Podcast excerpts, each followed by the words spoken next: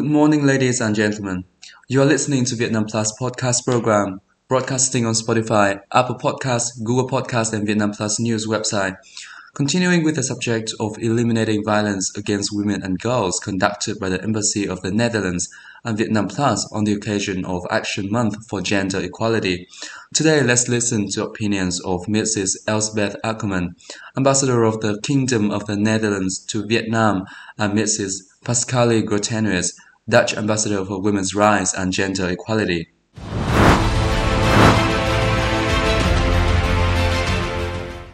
Hi, Pascalle. Thank you very, very much for uh, allowing me to interview you in our podcast series uh, uh, in the context of the 16 days of uh, uh, activism uh, and the Orange the World campaign that also the Embassy of the Netherlands in Vietnam is staunchly supporting.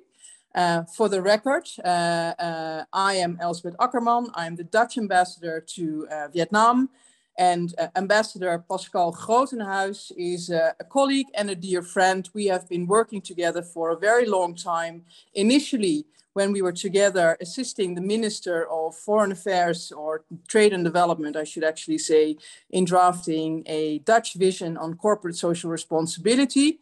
Uh, and after that, Pascalle uh, uh, went overseas to work as an ambassador to Mozambique, and she's very well skilled in politics development aid, uh, and economic affairs. And now she has a very important uh, and relevant position, namely, she's the Netherlands ambassador for women's rights and gender equality. Pascalle, we will do this interview on first name basis, uh, which is, by the way, also very common in Vietnam. Uh, but then we would, uh, then depending on our rank or, or uh, age, we would add chi or m uh, you are younger than me, so I can you, I can call you M Pascalle, but I will stick to Pascalle uh, because that makes it more easy for uh, for our conversation. Pascalle, tell me also for the broad audience here in Vietnam, what does an ambassador for women's rights and equality and gender equality do, and uh, why is that relevant in the Netherlands? Well, thank you very much, Ambassador Akkerman, dear Elsbeth. I think we're, we were born in the same year, so I think uh, we are of the same age. So it's it's really good to uh, to actually be in the podcast. Thank you so much for inviting, and also thank you so much for. I've been following you on social media for all the outreach that you did on this uh, this very important topic. And maybe just a little sidestep. This Friday, I'm combining both um, my previous job and and the current job in uh, talking to ABN AMRO and their clients on gender uh, in the due diligence. So I, I, hope I will make you proud uh, uh, then as well. So why is this so important? Um, I think actually for from three or four perspectives. One is of course from um, from a moral human rights perspective. If you um, if you aim for gender equality, it will benefit people who are vulnerable. It will benefit uh, uh, women. It will benefit LGBTQI plus, and it will benefit society as a whole. So that's, I think, from a human rights perspective, but also from an economic perspective. Um, just looking at the Netherlands, the cost of non-action, so not acting on preventing gender-based violence, is 14.1 billion euros a year. So mm. that's just an astronomous um, amount of money. So I always use it to uh, people at the finance or the economic affairs ministry that the cost of non-action is enormous. And then um, I think, thirdly, also from a developmental uh, aspect, if you don't invest in women, if you don't invest in vulnerable people, through COVID, I mean, the inequalities that existed were already huge, but through COVID, it has aggravated. So if you look at the lockdown, every three months of lockdown, 15 million extra women, so only women, um, are in a situation of gender based violence. And that's on top of the number that was already there. So every month in lockdown, and I know in Vietnam there was a lockdown, in the Netherlands we are currently in a lockdown, it just shows that we need to act more. Um, and our prime minister, when he announced the new measures, actually mentioned it, and he asked to have a to be on the lookout for people, for your neighbors, for women, um, just to to care and to ask the right questions because you don't see violence behind the front door. So sorry, it's a long answer, but I hope to. Uh...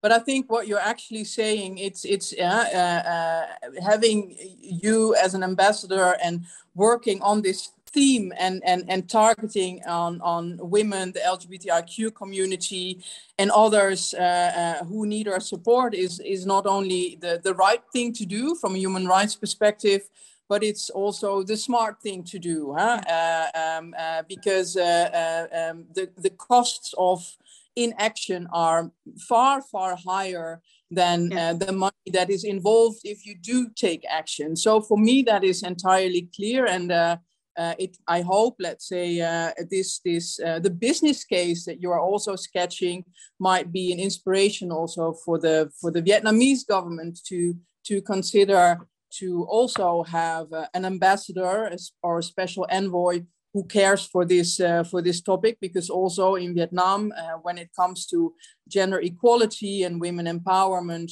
uh, a lot of things have progressively developed in the past years uh, but also uh, there's still a, a, lot of work to do um, so but maybe else, Elsbeth if I can yeah.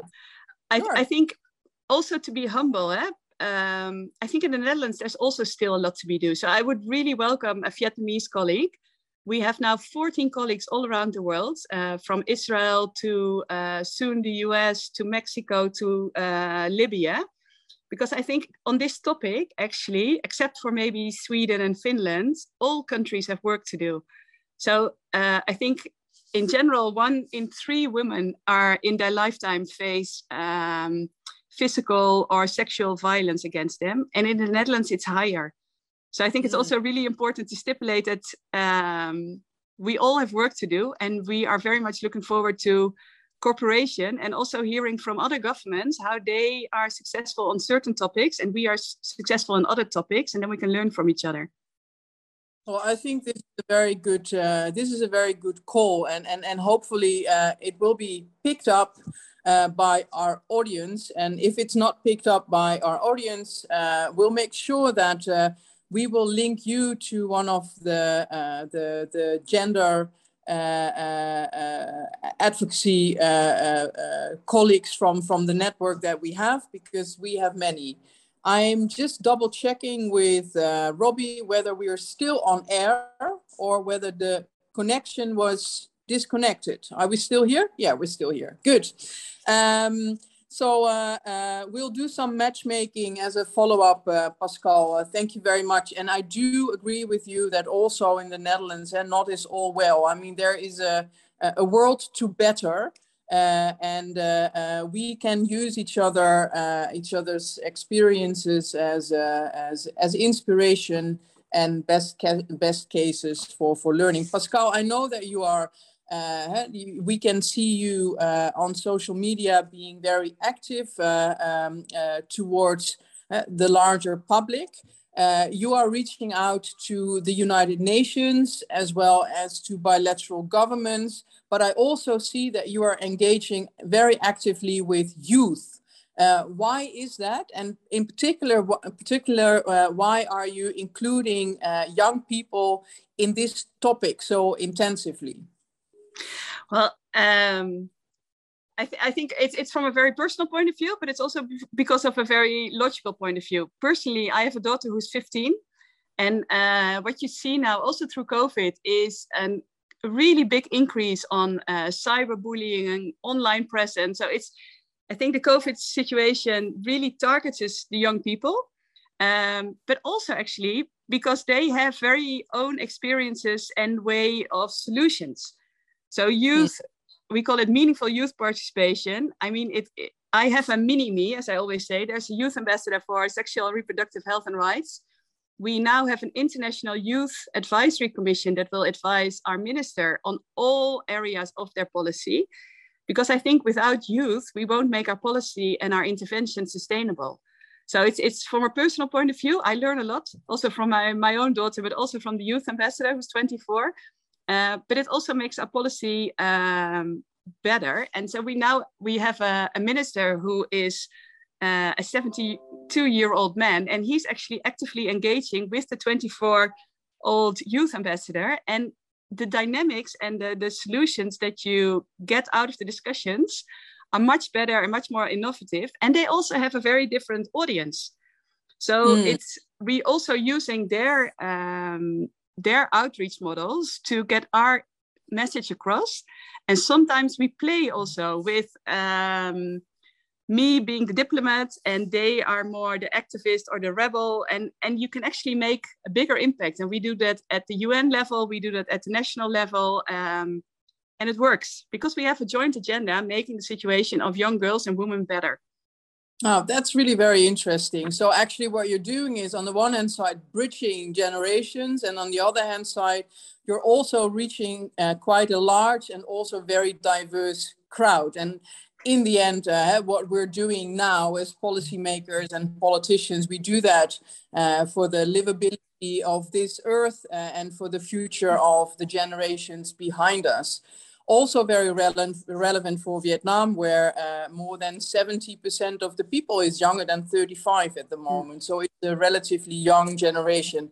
Uh, Pascalle, bearing in mind that uh, uh your uh, uh, your availability this afternoon is, is only limited because of a meeting with this minister who, who really cares. Uh, uh, what is the thing that uh, uh, uh made you, uh, what touched you most, or, you made you very proud of in in the last in the last one and a half years since you are fulfilling this position? Oh, I think many, many things actually, and also the role of our embassies who are really vocal on social media in this 16 days campaign.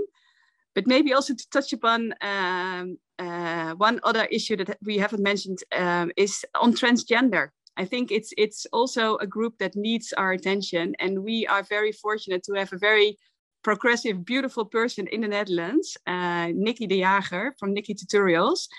And she has been actively engaging with the UN on making more noise on um, including transgender in our work. And I think this morning I just saw a beautiful clip uh, of her at the UN Women uh, website.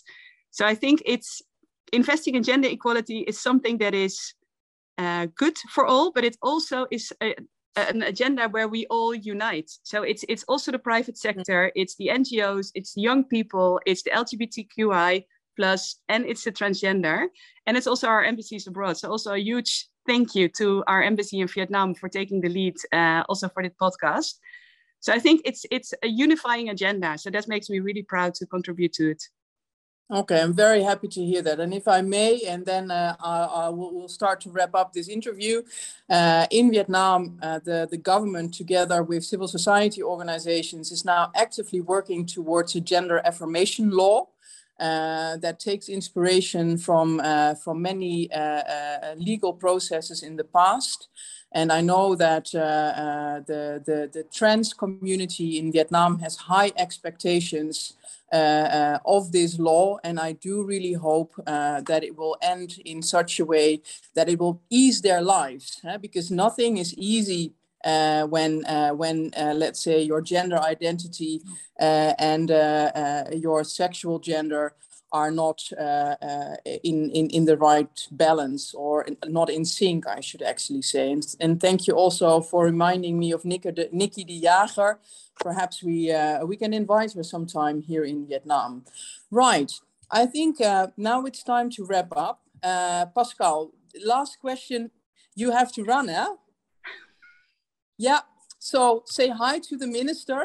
Uh, I will. Uh, and thank you very much and look forward to the next one. Uh, apologize for being late, but you had a very, very good reason. Uh, uh, Vietnam is very happy to have you and we'll continue our talk in the future. Thank you. Bye. Thank you. Thank you. Bye. Bye. We'd like to thank Mrs. Elsbeth Akkerman, Ambassador of the Kingdom of the Netherlands to Vietnam, and Mrs. Pascalle Grotenhuis, Dutch Ambassador for Women's Rights and Gender Equality. We also would like to finish today's podcast here. We also would like to finish today's podcast here. Thank you for listening and see you in the next program.